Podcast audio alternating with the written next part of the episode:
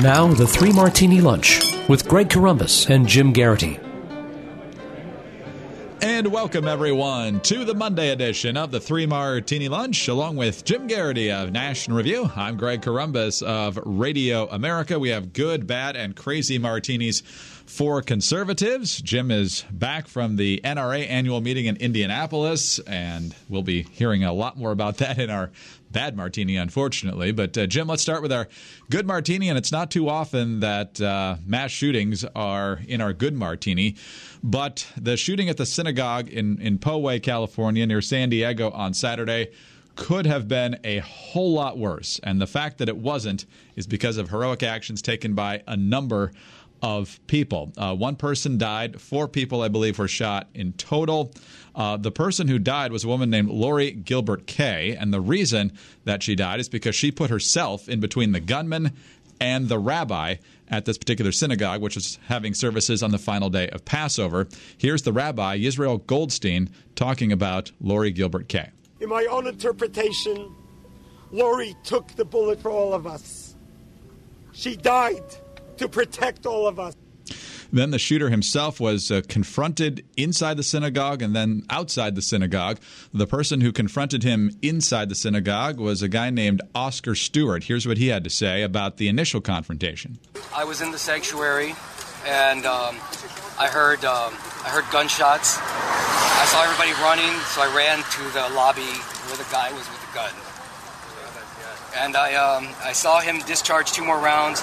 As he was discharging the rounds, I ran up to him and I yelled at him, and he dropped his weapon and he ran out, and I chased him out of the out of the sanctuary. I was in the military, and I think that's that's what I just I ran to fire. That's what I did. And then he followed him outside, and that's where the Border Patrol agent, the off duty agent that you might have heard of, also came on the scene with the, the weapon he was carrying. And I chased him out into the street, into his car. I punched his car. Uh, then he, like he was going to pick up his weapon again. So, being in the military, I knew that you have five feet. A weapon is ineffective within five feet, so I was trying to get that five feet in. I got my, so I, I saw him pick, going to pick up the weapon again. So I punched the car. He dropped it and turned the ignition of the car on. Now, where was the border patrol agent? He was in the congregation. He came out when he came out when I was outside. He came out and he yelled, um, "Clear back! I have a gun!" And so I, I moved back. I'm glad he was trained. And here's what uh, Oscar Stewart had to say about his own actions. I'm not, I didn't plan it, I didn't think about it. It's just what I did. So, I'm, you know, they say I'm a hero. I don't think I'm a hero. I just did what I, I just did what I did. Yeah, you're a hero, uh, whether you want to admit it or not. Uh, amazing actions by Mr. Stewart, by Lori Gilbert Kaye, by Jonathan Morales. That's the name of the off duty Border Patrol agent, and, and, so many others who are courageous there, Jim. So, uh, and obviously, we have another deranged person who wanted to uh, target Jewish people. Sadly, one life was lost, but uh, when you look at what happened in Pittsburgh and what this uh, person was clearly trying to accomplish, it was not nearly as bad as it could have been thanks to heroic actions. Yeah, um, Greg, when this happens, uh, there's a mass shooting or an attempted mass shooting. It can be frustrating when you hear somebody say, "Ah, if only there had been somebody there with a gun." Uh, there are times it might seem a little. I mean, it may be accurate, but it may seem like um, insufficient sympathy to what happened or, or wishful thinking. But what happened here demonstrates that actually, you know, having someone armed on the scene complicates the effort of the mass of the mass shooter, uh, who generally wants to kill as many people as possible. It is unspeakably tragic that this woman lost her life, and her, she herself indeed was a hero for attempting to save the life of the rabbi and everyone else being targeted. Um, but the presence of these two guys and their ability to confront the gunman prevented many more people from being shot and probably losing their lives. So uh, that's the silver lining in this. Whenever things like this happen, you inevitably hear some people saying, well, it's time for gun control. Um, I have a piece on the editor's desk right now that basically is looking at not just the, the gun control aspect of this, but this trend of angry young men who uh, sometimes they're radicalized by the internet, sometimes they're just angry at the world, sometimes it's uh, kids in high schools. They, they reach some sort of state where they believe the only way to deal with their problems is to pick up a gun and start shooting. Now, we're going to obviously have a full investigation into this. We're going to see was this someone who was legally able to purchase a gun? Did this person steal the gun? Did this person, how did the person get the firearms? Were there warning signs missed?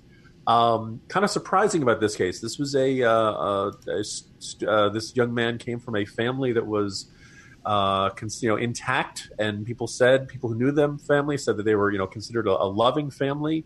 Uh, the kid had achieved very well in school, was taking AP classes, accomplished uh, accomplished pianist and apparently had Jewish friends when he was younger. So this is not someone you necessarily would have expected to get radicalized and turn into some anti-Semitic maniac. Um, so we're gonna. It's gonna be interesting to dig into this, but I think there. there I think the heart of this is a real concern about what's kind of feeding into someone's mind and giving them this mentality that this is what they're supposed to do, that this is what's going to solve the problems in their life. But anyway, uh, a really sad and awful story in California would have and could have been so much worse if these two men weren't there. So, bravo to them, and thank God they were there, Greg. Absolutely right. All right, let's move on to our bad martini now, Jim. And usually we're not talking about what a terrible annual meeting the National Rifle Association just had. It was uh, pretty jubilant the first couple of days. The, the president spoke there on Friday. He announced he was removing the United States as a signatory to the UN uh, arms treaty, uh, small arms treaty that's supposedly uh, designed to end the proliferation of weapons to bad actors around the world, but uh, could potentially infringe on the Second Amendment in more ways than one. But then uh, the bad news started to happen at the NRA convention, and what didn't appear to be happening at the start of the week was happening by the end of the week. NRA President Oliver North announcing, I don't think voluntarily, that he would not be seeking a second term as president. And then, as you write in the Morning Jolt today, Jim, there's uh, financial issues on a number of fronts. First of all, I'm quoting now the organization faces an intense investigation by New York State Attorney General Letitia James, who has already called the organization a terrorist group. Ordinarily, the NRA's best defense would be to point to James' incendiary denunciations and call the investigation a politically motivated witch hunt and NRA Executive Director Wayne LaPierre said as much at the convention Saturday morning.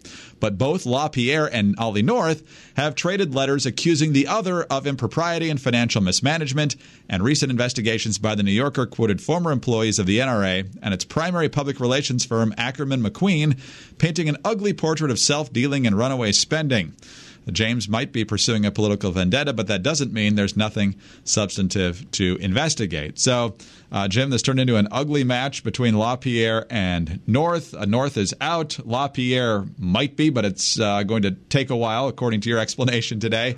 So, heading into a presidential election year, it's not where you want the NRA to be. Yeah, um, and, and you know, there's a lot to unpack here. Uh, I think a lot of people would like to turn this into uh, just a Wayne LaPierre versus Ollie North fight, or oh, here comes the liberal media trying to paint the NRA as looking bad. It's neither explanation, which I've seen floating around on social media, really accurately summarizes what's going on. And if people can spare a little bit of a, a deep background on this, um, Ackerman McQueen has been the NRA's primary public relations firm for decades, and it's generally been a, a productive and happy relationship between the two.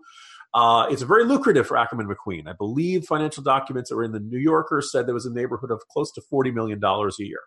Now, Ackerman McQueen does a lot of stuff. It does the print advertising. It prints several ma- prints several magazines. If you've seen NRA TV and my numerous appearances with my friend Cam Edwards, they produce all that stuff. Um, Dana Loesch's program, all of this stuff is done under Ackerman McQueen with this very big contract. Now, this has not happened something that happened overnight, but bit by bit, year by year, there have been some folks at the NRA have been asking, "Hey, are we getting our money's worth out of this? This is a lot of money to give to a PR firm.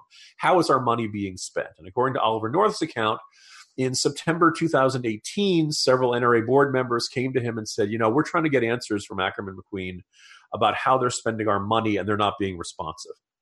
About a month ago, the NRA sued Ackerman McQueen to get access to financial documents um, I don't know. And look, you know, obviously, this is you know, I have I have friends in both organizations. I think highly of both people in both organizations, but it's a very awkward and unusual spot when a organization sues their PR firm.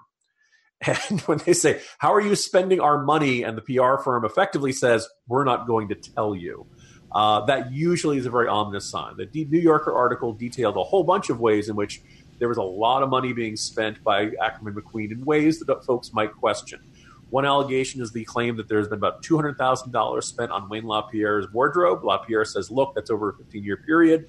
I can do math. That comes out to more than $13,000 a year, which seems like a lot.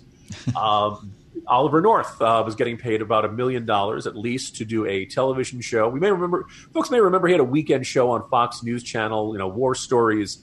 Uh, he, the idea was he was going to be doing a very similar type programming for NRA TV, and it would be like American. Uh, uh, I think it was you know Oliver North's American Heroes or something like that. Well, as of this conversation, or at least the last report I had seen, Oliver North had only done three of those episodes, had been completed. And again, he was getting paid a million dollars a year. Now, of course, you think about who in the top of the NRA would be in charge of watching over Ackerman McQueen and make sure that they're spending their money accurately. Well, it probably would be folks like Oliver North, the president, and Wayne LaPierre, the executive vice president. So the argument is that Ackerman McQueen is um, uh, the fox is guarding the henhouse, so to speak. In other words, the people who'd be in charge of making sure that Ackerman McQueen is giving them their money's worth are among the people getting paid lots amount of money or having their clothing budget uh, taken care of by Ackerman McQueen. Um, the lawsuit, so this internal split is bad, and a lot of people wonder if this is, you know, uh, a salvageable relationship. Then, as you alluded to, the, uh, the New York State Attorney General, uh, Letitia James, who has openly stated she, she hates the NRA. There's really no two ways about it. She's called it a terrorist organization she has an absolute desire to see that organization shut down. Well, the New York is uh, the National Rifle Association. Uh, its charter is in New York State, so the, the, the, New York Attorney General has very wide range of latitude about being able to audit them and to look at the books and make sure that they're doing everything that complies with New York State laws for a nonprofit organization, which, by the way, the NRA is. It's conceivable that when all is said and done from all this, the NRA loses its status as a nonprofit organization, which would be very bad for them. Um, that's you know that of course there's probably a long way before that. I don't know exactly how this is going to shake out. As of we are having this conversation, but I'm no longer down in Indy. Uh, the board meeting was held on Monday. I came back last night. According to folks who are on the ground, they are now in closed session. It would not surprise me if there are some frank and heated exchanges going on behind those those uh, closed doors. Um, there are some NRA board members who are really upset about all this. And look, at the, obviously the with the New York State uh, Attorney General, you know, getting ready to kick down the door. she's already sent out subpoenas. She's already ordered to preserve all financial documents. Um, they could be in for a long and ugly investi- and very embarrassing investigation. So, um, still kind of up in the air as to how this all shakes out. But I think it's you know obviously this, this organization is likely to have at least a year's worth of turmoil. And oh, by the way, 2020 presidential election is approaching, and um, if I'm President Trump, I don't want the NRA having to deal with all of this instead of uh, uh, focusing on getting out the preparing to get out the vote in November 2020. Well, that's exactly right. And uh, if you're spending a ton of money on lawyers, that's money you can't spend elsewhere. So, yep. not good. Not good. Let's move on to our crazy martini now, Jim, and back to anti Semitism, unfortunately. Let's move on to the New York Times, which uh, took a lot of heat in the last couple days, and deservedly so, for a political cartoon that ran, which depicted Benjamin Netanyahu as a dog leading a blind President Trump. So basically, Trump's doing wherever Netanyahu leads him. And then uh, this obviously got a huge backlash as being anti Semitic, portraying the uh, leader of Israel as a dog. And the New York Times bravely blamed it on a mid level editor who had no supervision. We'll see what happens with that. But while they're still dealing with the fallout from that, there was another editorial cartoon over the past couple of days. And this one's a little bit harder to interpret, but it looks like Benjamin Netanyahu dressed kind of in monk's robes, but from a Jewish perspective, maybe it's, that's a different term there, uh, and taking a selfie while holding up what looks like one of the tablets from the Ten Commandments with the uh, Star of David on it. So, uh, Jim, what is up with the New York Times? It's not quite the explanation we heard from the IRS of rogue low level employees in Cincinnati. but now we're being told, ah, you know, first of all, this is the international edition, it's not the domestic edition. Uh, one employee who wasn't being properly supervised made the decision, and that you know, um, first of all, it's a little unnerving. Like, folks, I know I know there are days it's hard to tell, but everybody edits what I do at National Review, um, which by the way means I have somebody to blame when all the typos get through. Um, but all this this recognition that like the first of all the whole idea of I guess that the cartoonist wanted to say Trump does whatever uh, Bibi Netanyahu wants him to do or, or Bibi Netanyahu's leading Trump or something. And there are different ways you could have, like, you know, we can argue about whether that's an accurate assessment of things, but fine. You want to make that argument, you can. I think once you depict someone as a dog, and oh, by the way, you put that big Jewish star on the collar to, to demonstrate that. um, and the portrayal of Trump. The whole thing just kind of drips with contempt.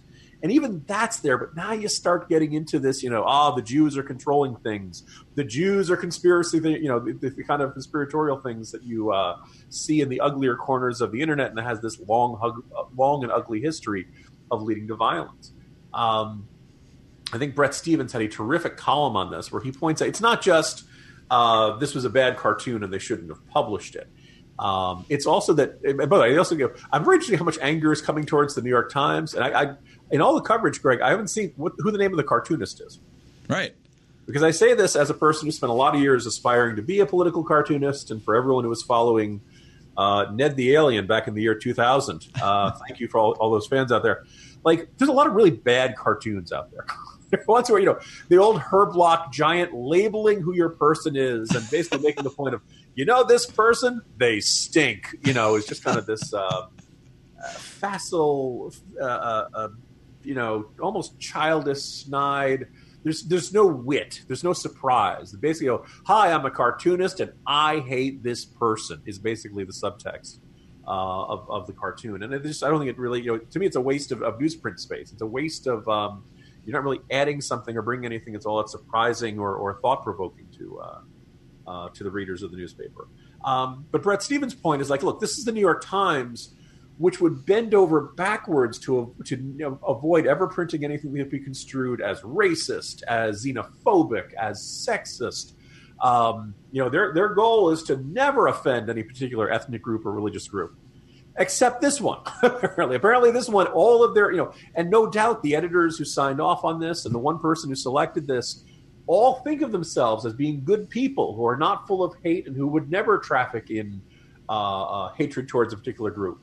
But for some reason, this image did not raise any red flags in their mind. And I think Bret Stephens is right that this is a very revealing moment. That you know, out of all the, I also like just how bad were all the cartoons that didn't get picked on that day, Greg.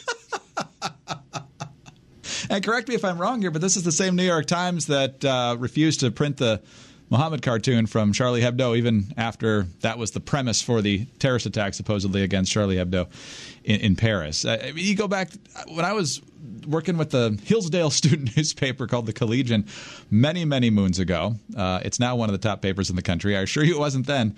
Uh, we had the writers go over it, we had the section editors go over it, we had the copy editor go over it. Uh, and so we had all these different layers of making sure things were done right. So the idea that the New York Times, even if it is the international edition, didn't have this uh, sort of plan in place is absolutely absurd. But uh, Hillsdale's got a lot of excitement this weekend because they've got a new chairman of the board of trustees, and he's famous. So you might have to buy a vowel to find out who he is. Uh, but uh, Vanna. no, but hopefully she'll be on campus once in a while. That'd be fun. Uh, no, Pat Sajak, pretty exciting. Uh, anyway, uh, as we as we depart here on on Monday, we do end on a sad note because longtime Indiana Senator Richard Lugar passed away at the age of 87 over the weekend. Uh, he was first elected in 1976. He was elected six times.